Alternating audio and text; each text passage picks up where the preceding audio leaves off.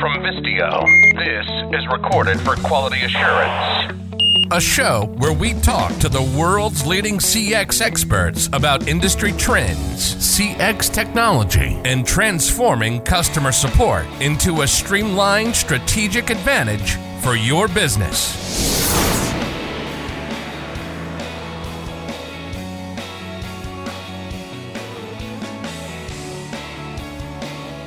Welcome to CXQA Live, where we discuss all of the most important elements and strategies to creating successful CX call center operations.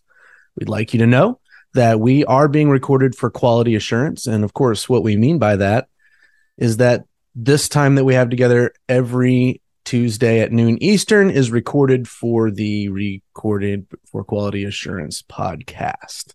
The links will be available to that podcast on the site where you signed up for today's event. And we hope you'll join us on Tuesdays live. But if you can ever not catch it, grab it on the video podcast or audio podcast channels. So this week on the show, we're pleased to have Sherry Kendall of Wayfair joining us to chop it up about the role of training in call center CX. Welcome to the show, Sherry. Thank you for having me. This is going to be a great conversation. Yeah, definitely, definitely pumped about it. So if you're new to CXQA Live, of particular interest to us here during this time is the agent in call center CX. So we mm-hmm. believe that the agent is the single most important asset in any call center mm-hmm. and that agents with the right training tools and connection with your company will be a revenue growth and protection center for your business will be the best diagnostic tool you can have for your business mm-hmm. will ensure that your customers are satisfied and connected they're going to produce more and better work, and they're going to want to stay and contribute to the long term mm-hmm. success mm-hmm. of your company. And we call this the agent centric call center philosophy. And we're not creating any new ideas here at CXQA Live. We're just listening and learning and putting together ideas that already exist out there in a way that we can all understand them and grow from them and benefit from them. So this week, we're going to be zeroing in on the role that training plays in equipping agents to be safe in their work, successful in their work, and satisfied in their work. And I just honestly, I, I, go back to my very first job that I ever had, which I, I remember very clearly. And and I don't know about anybody else, but you know, those early work memories are pretty interesting, right? So um, you know, I, I was 16 years old and I was working at a grocery store bagging groceries restocking milk, pushing carts, cleaning up bathrooms and aisles, you know. Um, and my training was about an hour long. Right. so here I am, 16 years old, don't have a clue how the world works, never had a bill come in my name you know just clueless basically like we all are at that age you know and and trying to start work and and my training with my manager uh, w- was now that I look back on it very subpar. It was kind of a rough introduction to work in a lot of ways because she just really didn't want to be there. This person that was training me, and you know, as I'm sitting there, you know, learning from her about how to push a cart, how to clean an aisle, how to restock the milk, how to bag groceries, she just was basically there but not there right? And so mm-hmm. um, she did show me technically how to do each of the things and then um, you know what to do when i ran out of groceries to bag you know go prioritize this thing or go do that thing. And then she was like all right good luck and walked back into the office. And i'm standing there like okay so i start now? And you know i i, I was really interested when two weeks later they sent me to the formal training seminar at a regional store about an hour away and that was a very very very different experience. So you know i'd already worked for two weeks and then i'm sitting there around the table with 10 or 12 other folks who were just getting started with the company. And we were watching videos of you know very enthusiastic people saying this company is wonderful to work for and we value these things and yay right? And it was just like two different worlds. You know what's going on in the store versus mm-hmm. what the corporate folks are putting out there and think that everyone is doing and thinking. Two very very different things. You know they talked about values. They talked about the experience we want to give our customers. They talked about all being a team. And it was just such a far cry from the paltry disinterested training i'd received from my actual manager that the inconsistency kind of got to me. And and I guess the lack of passion and why that was just not Mhm. there with my manager made me dread the thought that maybe work with something I'd have to hate the rest of my life. You know, much less going to that particular job. What if this is normal? What if work is just a four letter word for a reason, if you know what I mean? and you know, that that rough start was what it was. It was a rough start, right? And I, I ended up finding my my way there and figured out how to build rapport with customers so that I had good interactions with the people whose groceries I was bagging. I learned how to do the parts of the job I didn't like efficiently and quickly and get get them out of the way and get done with them. Um but the training at the beginning was a huge disadvantage and there was never another follow-up training event the entire time that I worked there, right? So it was just sort of like, well, hey, we checked the box that we trained them and now we're going to throw them out there and hopefully they do good work, maybe they'll quit, whatever, right? Um, now that first job of mine was much less complicated than the job that an agent performs in a call center Mhm. and much less technical, right? Um, I might not put the eggs in the right place in the bag, or I might stock the milk in the wrong order so that the one with the expiration dates in the wrong place. And you know, there there are things that could go wrong, but when you're talking about somebody who's calling in to deal with a customer service issue and it's a critical time sensitive you know brand issue. You've got to help this customer have a have a resolution to their problem or whatever the case may be. That's a whole different situation right?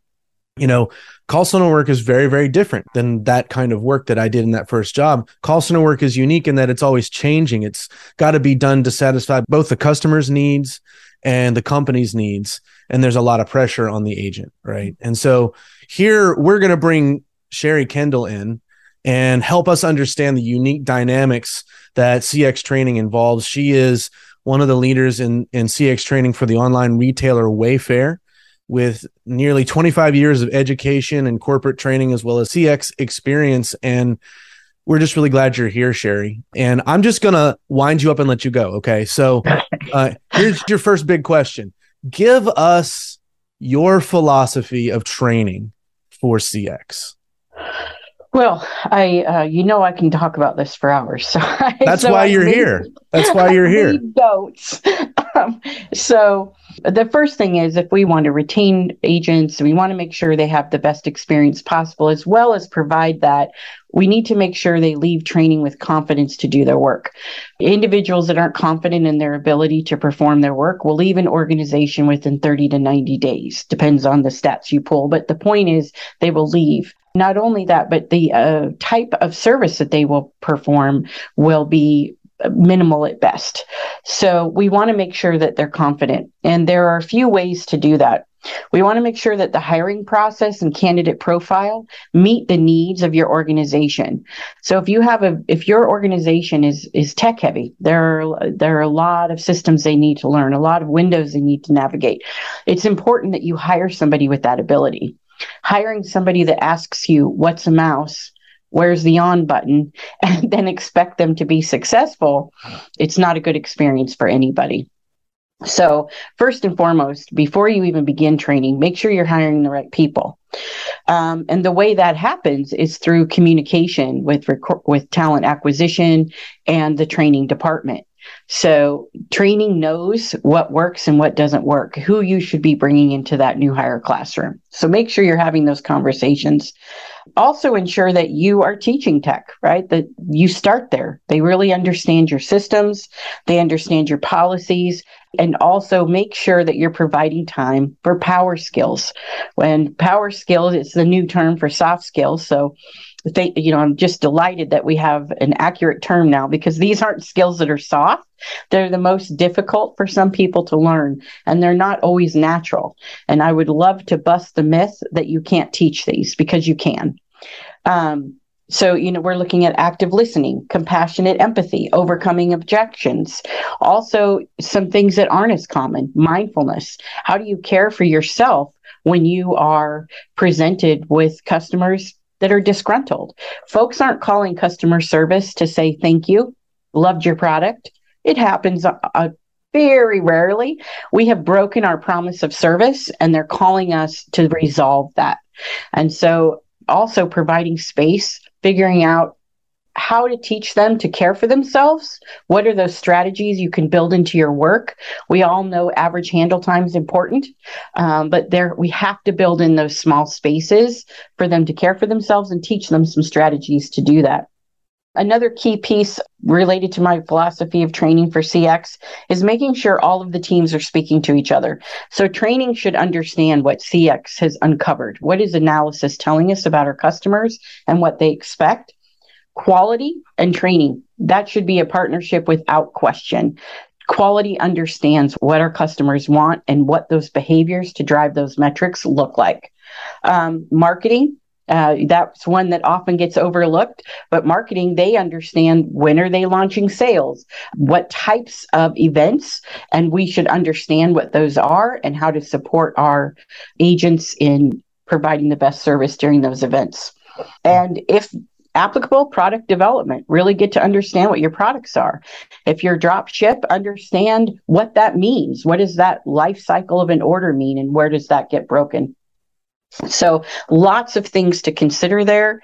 Um, first and foremost, and I know we're going to talk about this in in a moment, but you know we have to make sure folks have a sense of psychological safety for any of these things to matter. And I know we're getting there, so there's a bit of a teaser for folks to hang on. there is, and and I do happen to know that that is a particular passion for you, Sherry, and yes. so I, I can't I can't wait to get into that dynamic with you. But you know, one of the things I wanted to pull out from what you said is this cross team awareness, mm-hmm. right?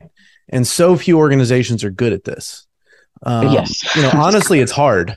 It's mm-hmm. it's not like it's easy to do. It's not like um, any organization that isn't really really good at this is inherently lazy or something. It's it, it's quite difficult to get multiple teams that are mm-hmm. working on partially overlapping initiatives to really work in a cohesive manner together. It's really hard to do you know you have to build communication paths and workflows mm-hmm. so that for example the training folks that are informing the agents are constantly receiving information and also being able to provide information so it, it, it's it's a unique thing to think about and i would posit and i could be wrong but i would posit that most organizations while executives would agree with the statement that that's important very rarely get it right and really build out a cross team collaboration environment and set of workflows and structures and cadences mm-hmm. and all the things that it takes to do it has it been your experience that that's something that is kind of rare to come by I agree. It's very rare. It's almost always missed. And, you know, it's taken a long time for training and development teams to even get a seat at the executive table.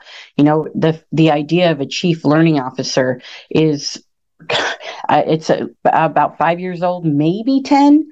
And it's not common to find one at the in the C-suite. So uh, we're often the last department folks think about, right? Why would I let training know about this thing? Um, and, and I don't even think that question pops up. I think I, I don't believe they even recognize the importance um, of the training department. So it requires strong training and development leadership um, to ensure that they are building those relationships and then that information is trickling down to the training team. Well, I think that's an interesting segue for our next question because we're kind of touching on that corporate leadership structure and how the viewpoint that the corporate leadership, especially C-suite and VP level, um, you know, tends to have on the way teams either do or don't collaborate well. And the way that information that is known within the organization either does or does not get shared with and acted on by the right people and departments. Mm-hmm. So I, I guess the question is a little bit more direct, but it's related. And that is what gaps do you currently see existing in the mindset of a lot of the C suite and high level leaders when it comes to training. One might be um, specifically training for CX agents, one might be this lack of creating that cross team mm-hmm. collaboration and, and, and information sharing. Um, but what are some of the other gaps that you see? So, some of the other gaps um, is that effective and efficient corporate learning is not part of the business strategy usually, um, and it needs to be. Um, lear- the type of learning that is offered can be a magnet to bring in key talent. Um, and so, and, and then also, so you want to bring in key talent, providing exceptional learning opportunities. And if I may, you know, I think w- w- the great resignation, as they're calling it, um, folks are saying, I demand something more. Uh, you know, I demand more than just showing up and answering your phones or, or, or your chats or your SMS messages. What's in it for me? Uh, folks are starting to demand an answer to that. And learning and development is one way that you can offer something that's in it for you. Move you, it, this will move you forward in these ways. And then also re- remembering that skill half life it decreases, um, and the cost of securing new talent is exponential. So those skills need to be developed in house, right? And support personalized small little bites of learning, figuring out how to build learning into the work. I think part of the disconnect is folks in the C suite and director roles, they have this antiquated view of training. Like I have to pull folks out of queues and put them in a room. That's very expensive for lots of reasons. And it's it's the least effective way.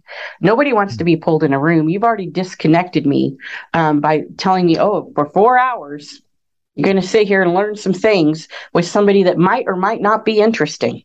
They might or might not even know how to do their job because in contact centers, often we hire folks that are really good at their job, but they don't understand any learning theory. So hopefully you get somebody with a bit of personality, but I can't even guarantee that. Right. So let's ditch that idea. We don't need to necessarily bring them into a room. Figuring out how to personalize training and make you know create those small bites build it into the workflow um, and if if C-suite executives understood that it doesn't need to be this this cost center that we can actually reduce the cost of training by building it into the work, I think they might get more excited about supporting it. That makes a lot of sense to me. And I think also looking for scenarios where the training can be embedded into the daily work and setup and you know where you're not necessarily having to completely interrupt for four hours but mm-hmm. to think strategically about the way people learn right yes and and to build in um you know learning opportunities throughout the work day work week work mm-hmm. month mm-hmm. and and obviously creating an environment where the agent wants to learn and grow and improve um, is pretty critical to that yeah. Um, so I mean, there's the whole you can take a horse to water, but you can't make it drink. Mm-hmm. You know, I think the next line in that song is you can, you know, make the kid go to school, but you can't make them think, right? And it's a nice little rhyme, but it, it, there's a lot of similarities between the two, you know, word pictures there. And, you know, I think we can have the best programs for, you know, training on the information side but if training itself is not a safe thing right mm-hmm. if um, training and and and improvement and growth is not built into really the culture of the organization in a way where we all know we all need to constantly be growing and improving and we all know that there are times where we're going to have you know things we need to get better at in order to you know move forward as a company. And that's part of the culture. That's one thing but that's not always the case. And so um, i know you're very passionate about psychological safety. Um, and i really want you to talk about that. You know we talk about here on the show we talk about agents being safe successful and satisfied in their work. Because you know you have to have three s's or some form of alliteration. I don't know why it is you have to have it but you do. You have to have it. So when we talk about the safety aspect, I'd love for you to just talk about why psychological safety matters and also specifically how training in a CX context can help facilitate that sense of safety. Mm-hmm.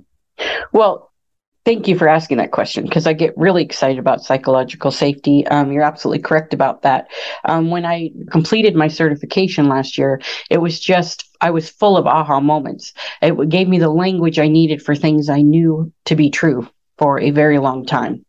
Um, and so there are four, there's a ladder of psychological safety, right? You have to first feel as though you belong, which is called inclusion safety. I need to know I belong here. I feel seen, I feel heard, I feel safe. Um, and that begins with training and development because that's the first face you see in a contact center. Um, I, I've worked for well over 87 clients now. And each and every time you have to pass, you go into training for five days, five weeks. It just depends on the client. And then you move into your job. Sometimes you don't even meet your manager until you go to the floor. So, training and development is responsible for creating that sense of inclusion it doesn't stop there because inclusion safety is not a one and done. So I felt really safe on day one. Okay, check that box. That's not how that works. You somebody needs to feel safe each and every day uh, that they are employed, even when they are not performing to your expectations. Now that's a challenge for some leaders, especially when we are metric based. Mm-hmm. You know, all of a sudden you you know I'm I'm having these difficult courageous conversations with you but I'm not necessarily thinking about how safe you feel. Um, so how do we keep how do we create that? I have all sorts of strategies for trainers that I teach but the easiest thing the first thing that you should be doing is you're just as excited as they are to be there so whether it's virtual or in person, you are greeting everyone with a first name. You're learning a little bit about them. You're really taking time to see who they are as a human being. And then you're revisiting those things. So if you learn that John has a son in basketball and he has to leave every day right up, right at the end of shift to meet to get to those games, you're checking in about those games. You're remembering those things to re- and authentically. Right? Do not attempt this you really don't care, because we all have a BS sniffer, and we're going to know it, and you're going to cause disconnection. So um, and, and you and I were talking about uh, tattoos, if I may say, before we mm-hmm. started this, right? So it's yeah. allowing us to come to work as we are as well. 100%. Um, you know, the idea that you have to have a standard color of hair anymore is antiquated. You can't show a tattoo is ridiculous. Um, really letting people, especially in a contact center, they're not seeing clients, right? right so let true. them show up as who they are. Yeah. And I think the other thing with that is, you know, not to get caught up in the political aspects of anyone's you know sort of self-expression mm-hmm. um, because that's divisive but to be in a, a place as a, a company where everyone just knows and feels that they are welcome to be themselves mm-hmm. and that takes intentionality and it takes as you said genuineness mm-hmm. and i may adopt the concept of the bs sniffer permanently here as one of our conversating pieces because.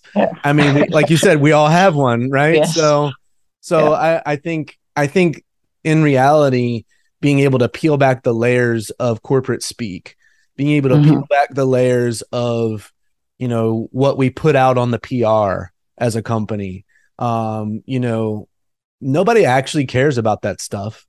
And yeah you read it as an employee, and especially if it's very different than what's actually happening, it, it actually hurts your bond or connection yes. or you know your psychological safety within the company because you know they're essentially perpetrating a lie, right? Mm-hmm. And and I think there are times where people can be maybe a little oversensitive or easily offended or whatever, but a good manager, a good leader, or in the in the case of a training, you know situation where you've got a new employee and they're trying to find themselves and how mm-hmm. to fit you know creating that empathetically connected environment one human to another you know is so critical. Yeah for sure. That's really good stuff. I know you were not all the way done with your psychological safety paradigm so keep rocking. Okay. Well there are a few more steps there. So inclusion safety is first right that period that has to be done first. Then we have learner safety and this this also happens in the classroom. So folks are able to ask questions give feedback ask for feedback make mistakes fail forward. You're setting the tone in new hire training. Are you allowing space for that? How are you responding when somebody gets something wrong? Right? Very easy to shame somebody when they answer a question wrong. You're like you know you just didn't get that. Hey janice um, something that simple uh, sends the message that it's not okay to, to be wrong here. It's not okay to fail forward. And that takes away your sense of belonging as well. But it's so critical to model as a leader, even in the training environment, mm-hmm. that mistakes are part of work. Yes. Now, if you don't care about your mistakes and you keep making the same mistakes, then we have an issue. Mm-hmm. But as a leader, I've always appreciated other leaders that will even bring up mistakes that they have made. And maybe most importantly, when everyone can see that that leader has made a mistake, they own it.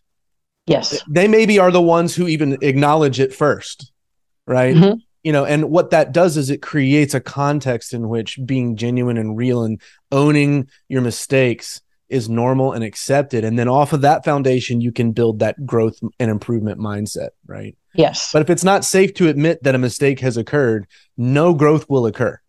Correct. You're absolutely right. And and That is training not a growth programs, mindset. right? And training programs will will will be much less effective. And I think that's where you know the the mindset, even from the top down, you know, it will permeate everything, what for Yes. better or for worse, right? Correct. So if I feel as though I belong, I'm allowed to learn. Now I want to contribute.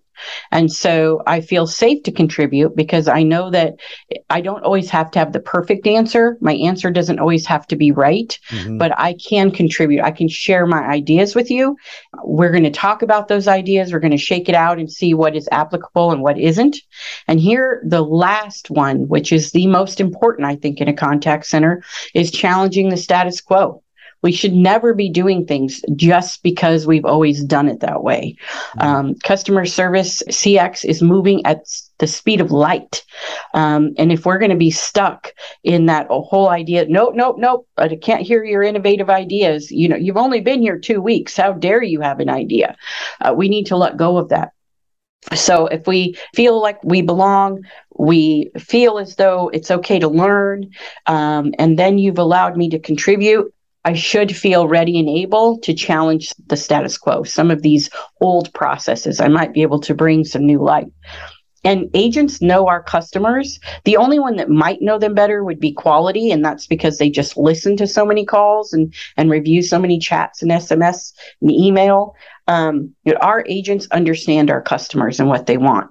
So, not using them to to gather that that data, not oh, I don't like saying not using them, but not pulling that data from them Yeah. um, in a really meaningful way is is a great loss. It's a huge waste of an opportunity. And Mhm. and we really like to place these kinds of ideas in the most positive growth minded language right here on the show because everybody at the c suite and you know even at the board level are looking for growth metrics they're looking for you know things to improve they're always looking to go up and to the left with everything right Yes. um, and so that makes sense but when we have a set of humans that their whole job is interacting with the people who can give us real feedback and we don't give them a voice into the organization Mhm. We're missing out on the ability to figure out what's wrong what's right what could be improved right? You might be very close to having several things clicking and working on all cylinders but the data exists oftentimes within the agents and their understanding and the feedback that they're hearing. But because we only rely on a csat score from the customer Mhm. determine how the call went, we're missing out on an entire mechanic that can exist within the organization from the call center agent understanding, maybe even being encouraged to create dialogue and openness and empathy within the call for the customer. I always think about it like this. Yeah, I probably don't want to add five minutes to the end of this call as a customer just to give you feedback because, you know, I'm trying to get on with my day. I've got other things going on. But, you know, when I've had a particularly good or particularly bad interaction with an agent, I might want to have that five minutes. And I think about how I could provide great feedback for a great agent or constructive feedback for one that needs help. But that still doesn't get to maximizing the diagnostic opportunity of a, a customer engagement. You know, if Yeah. you've got a human within your business who understands your business and is talking to a customer of your business, what a great opportunity to, to encourage that agent just to say, Hey, so how's it going for you as a customer? What are some things that could be improved for your experience, not just with this call, but with us as a brand? And then to create an environment and, and literal pathways for that feedback to be shared from the agent Mhm. with the rest of the organization for the benefit of the organization. Imagine how much better business could be if we had that constant stream of feedback that's always being provided by those that are closest to the customer. I think it would change well business. Honestly. Well, and it does something else, Rob. And you touched on it when you were talking about um, your first job. Mm-hmm. Is this the way work's always going to be? Is work a four letter word? Is there any meaning? This is a way to bring meaningful work to an agent. So this isn't just about answering our queues, right? We need you to be an agent of peace to provide that peace in those storms. And then we need you to share that information with us. That's how we're creating, that's one of the ways we're creating meaningful work and when as barry schwartz and his research will show you um, that's really the key to monotonous work i mean and i don't mean that disrespectfully but being in a contact center can feel monotonous unless we bring a level of meaning to that work and that's one simple way to do it for sure um, it really is and i think when you hear corporate speak in a formal training event or from the ceo or from you know, a monthly or weekly all hands meeting, or maybe you get an email and it's all, we love the customer, rah, rah, rah. And then you're not even given the tools or the mindset or the meaning that you mm-hmm. need as an agent to actually act like you love the customer. Like you literally aren't equipped to love the customer. Um you know that's there's a tone deafness there on the part of the company and its leaders that really just takes the motivation and the you know the why of the agent and just busts it down a few notches right? And so yes. you know when you get that really hard call you know and that really upset customer you're not in a good place to deal with that situation you know you, you kind of agree. Yeah this brand stinks. You know and i've had calls with you know agents where i'm presenting a really bad messed up situation that the brand has caused and i'm listening to customer i mean i'm listening to agents say yeah i don't even use this company for for this service that i work for. And you're just going oh man. You know like if i'm a c-suite or even a cx leader and i'm you know putting out an environment in which my customer service agents are admitting to customers they don't want to be a customer of the brand because of the lack of confidence that they have in the brand that they work for you know this is not a good situation um no and and so but there's not a regular way of providing that kind of feedback in most orgs where even the cx leaders have a systematic engagement with the agent's mm-hmm. feedback mm-hmm. much less those that are above the cx leaders actually understanding the diagnostic tool that the agent can be so i think we've covered that one really thoroughly i think we could have a whole show on just that dynamic um, we could have a whole show on psychological safety yes and i think we probably should so i'm going to pencil you in for a okay. future show. and we're just going to wind you up on psychological safety for, for a while and let you go. Um, you know, one thing I just want to touch on, um, and I think Jacob has one question he'd like to pose for us, and and we're looking forward to lots of more discussions and and things. But you know, we talked about in previous conversations, Sherry, the and even a little bit today, the diversity within organizations on the on the hierarchical org mm-hmm. chart, right? That impact decisions related to CX. So, you know, you've got the agent, you've got the shift managers, the, you know, sometimes, you know, call center managers, directors mm-hmm. over, you know, CX. Sometimes the directors are over something broader. And then you end up in the VP and the C suite, and they all have different, you know, levels of responsibility for what actually happens on the calls. Mm-hmm have different levels of responsibility for the experience of the agent. They have different levels of responsibility for what the vision is uh, for the, what tools are bought, for what you know hiring levels exist. So many variables. Um, if you could, you know, just kind of briefly walk through from your perspective in training how to engage from all those different levels with improving training in CX. Um, so I'll start with the C-suite, and um, I have referenced uh, in in our uh, sheet, our worksheet, a blog post that I think anyone should read, especially um, C-suite and directors. Uh, so I'll be quoting them a little bit. Um, but create this, create a corporate learnscape. Mm. So making sure that um, uh, the C suite folks should be making sure that companies compete on their rate of learning and where their capacity to learn collectively is a driving force of innovation and growth. It is necessary to create what we call an integrated corporate learnscape.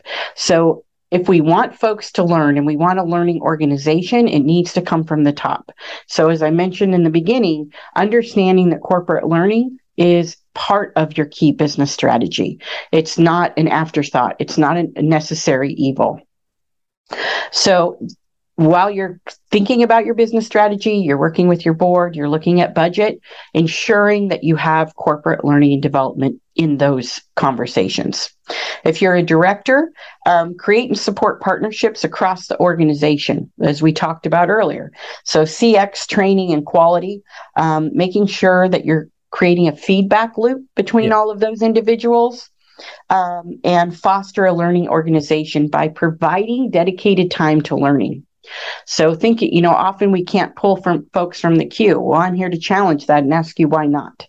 Um, maybe it isn't a, an hour a week that you can offer at a director level. Maybe it's an hour a month. Maybe it's 15 minutes a week. It's amazing what you can learn when you are focused for a small amount of time. So my hope would be for a director thinking about how can I create a learning organization? What things do I need in place to support that? Managers, ask your direct reports in your one on ones. What did you learn this week? Um, hold them accountable for learning. So start asking that question. And just by asking that question, you're planting the seed. Oh, oh, I'm supposed to learn. Hmm, I guess I better get on that, right? And then role model that behavior. Talk about the book you're reading, the podcast you listen to, the blog post you read, the meeting that you went to. We we learn in all sorts of ways. We don't just read a book and learn, right? Or go to a class. You might have learned about a coaching strategy in a meeting that you attended or in a coaching session you were part of. So mm-hmm. thinking about what you learned and role modeling that and sharing that. And then if you're an agent, learn. Look for those opportunities, reflect, discuss and apply. Analyze uh, the data. Did it work? Did it not work? And then repeat. So always looking for that opportunity to learn. Again, it's you don't have to be a, a voracious reader like myself. There are all sorts of opportunities to learn. So start understanding that you can learn in a conversation and look through look through the growth mindset lens. And the last thing I'll say is I have a podcast habit. I listen to all sorts of podcasts. And I used to travel sometimes four hours a day in a car or in the airplanes. And so I would podcast. And I had a rule I needed to learn on the way to work. And then on the way home, I could listen to Brain Candy, you know, like Jason Flom, Wrongful Conviction, something like this. But I discovered Tim Ferriss with when I had this habit. Mm. So Tim Ferriss often talks about things I have no idea when he introduces the top. I'm like, I have no idea what Tim's about to introduce me to. Mm. And I listen anyway, sometimes for 90 minutes. You can go quite long sometimes, but I learn something each and every time, and it's almost always applicable to something I'm doing either at home or at work. So find ways in which to open yourself up. Don't just learn about things that interest you.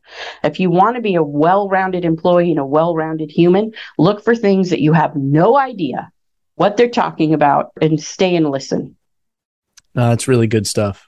And I would say, you know, it's really a, a mindset and a lifestyle shift. Mm-hmm.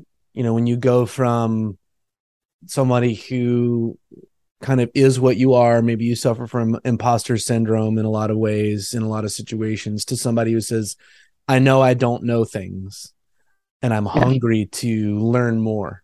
And you're constantly growing. I'll say this about tim ferriss also the fear setting exercise that, that he teaches yeah. is life changing. Yes. Um, you know professionally personally very applicable if you don't know what that is. And what i'd love to do because i think you were referencing uh, a blog post from the Boston Consulting Group, and and I believe it that's the link that, that you shared with me. Yes, you know, we when we post the content for this show, we'll post a link to that blog post. Oh, good, because um, it's and then it's comprehensive. Would, and I'd also, you know, love to get a couple of the other things that you said into into writing. Because um, we do a blog post about our episodes as well as the episodes themselves. So love to share those resources. Um, Jacob, I think you had one question that you were gonna ask Sherry. Uh, yeah, I did. Uh, nothing too crazy. It actually goes back to what we talked about in the very beginning. Uh, you know, this younger generation is getting very hands-on with tech, uh, hmm. so they shouldn't have any issues with it, uh, so to speak. But I'm just curious, what kind of conflicts have you seen personally in your career where you'll have like people who don't fully grasp uh, how to properly train with tech? And what did you do in that scenario to kind of help mm-hmm. them learn it a little easier? Yeah. So, a couple of things there, Jacob. You're absolutely correct. So, the younger generation, you know, like my children who are in their 20s, actually, I have a couple in their 30s, but anyway, uh, they do understand tech, right? Um, my, yeah. I have a 15 year old grandson that blows my mind with the things he does. Mm-hmm. But we also need to make sure that we're not, you know, that we're hiring folks from all sorts of generations, or we miss out on so many things, right? Um, including the level of knowledge that they bring. So um, we need to make sure that we have training in place that addresses the needs of all of the gender all whether you're 52 62 uh, 22 that we're meeting your needs. Um, and also making sure that we're training our trainers. So another thing that changes within a contact center and cx environment is our tech constantly. I mean the tech is different today than when i started 10 years ago. Mind-blowingly different. Um, so we need to make sure that we're making that space to train our trainers um, and remembering that they need to understand the tech that they're teaching um, i think that's the biggest pain point i've seen is we have some new shiny tool and trainers will learn about it after agents get on the floor and start complaining that training never taught them that well we didn't know it existed. Um, so again, it's that cross collaboration, a partnership between engineering and our IT teams and training teams. That's cool. And when you say like, you know, bringing in different generations and getting in all these different kinds of perspectives, mm-hmm. um, you definitely feel that's like a two-way street, right? Your trainers have a lot to teach these agents that are coming in, but your trainers can also learn from the agents what they're comfortable with, what knowledge they can bring to the experience as well. Yes, absolutely. Um, you know, ageism is real, um, unfortunately, because uh, if anyone's practicing ageism, and, and, I'm hoping that they're not anymore, you're missing out on a worldview and perspectives that you can't find from anyone else. I mean, the level of service you used to have to provide when you actually picked up a phone, there are techniques and strategies there that are still valuable today, mm-hmm. right? So it's about learning together. And some of the most uh, robust learning experiences that I've seen in a contact center included many generations and many cultures and ethnicities. So we're bringing all sorts of worldviews together, all sorts of perspectives, and then you have a well rounded agent. That's really good stuff. Um, well, we've gone a little over time today, but sorry. this is what happens when you have a really great conversation and you just don't want it to stop. Yes. Um, so Sherry, can't thank you enough for being on the call. Um, you know, when we talk about what what matters for the agent, I think everyone knows training is on the top of the list, but you've given us a lot to think about about how to shape that training in CX call centers. And um, you know, I I seriously think we came up with two new show ideas that are worth fleshing out just, you know, with you over the next few months. So I look forward to having you back again. Thank you. Um, and uh, just appreciate your expertise and your willingness to invest some time into our industry today. Anytime. Thank you for having me. I look forward to coming back. All right. And uh, as always, we'll be here next Tuesday at noon Eastern. Going to do it again with Jeremy Watkin, who's going to have some really great ideas, actually talking about tech and call center CX and some philosophical sort of frameworks for that. So I uh, hope you'll join us next week as well. And uh, I hope you guys have a great rest of your week.